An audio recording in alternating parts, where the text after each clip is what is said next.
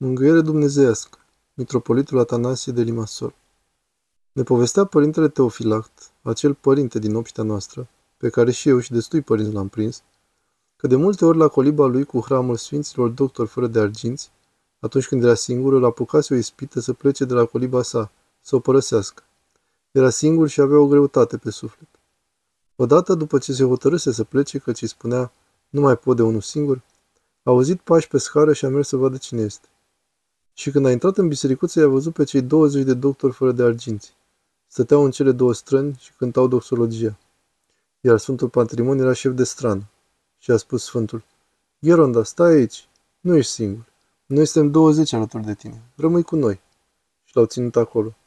Și Sfântul Paisie, când s-a dus la schitul Sfântul Pantelimon, care era vis-a-vis de Panagoda, la un moment dat s-a hotărât să plece. Nu i-a plăcut locul de acolo, pentru că era obișnuit cu pustie.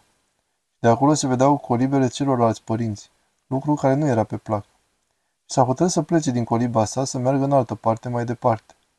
Și Sfântul Patrimonii s-a înfățișat și a spus, Gheronda, rămâi cu mine aici să-mi ții companie. Și a rămas acolo și ne povestea că Sfântul Pantelimon ține tovărășie. Pentru că sfinții nu aveau mângâiere omenească, însă aveau pe îngeri împreună slujitori.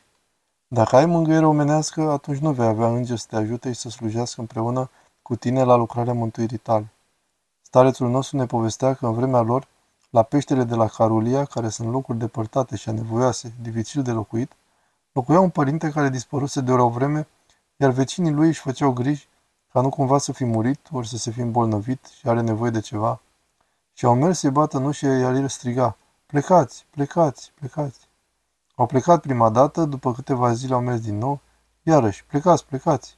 Au plecat și a doua oară. A treia oară au spus, a luat o razna, nu e sănătos la cap.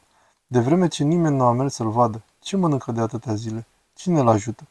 Au spart ușa și au intrat înăuntru, iar el le-a spus, ce pagubă mi-ați făcut. Aici era Sfântul Înger și mă ajuta. Acum a plecat dacă ați venit și ați rămas doar voi cu mine.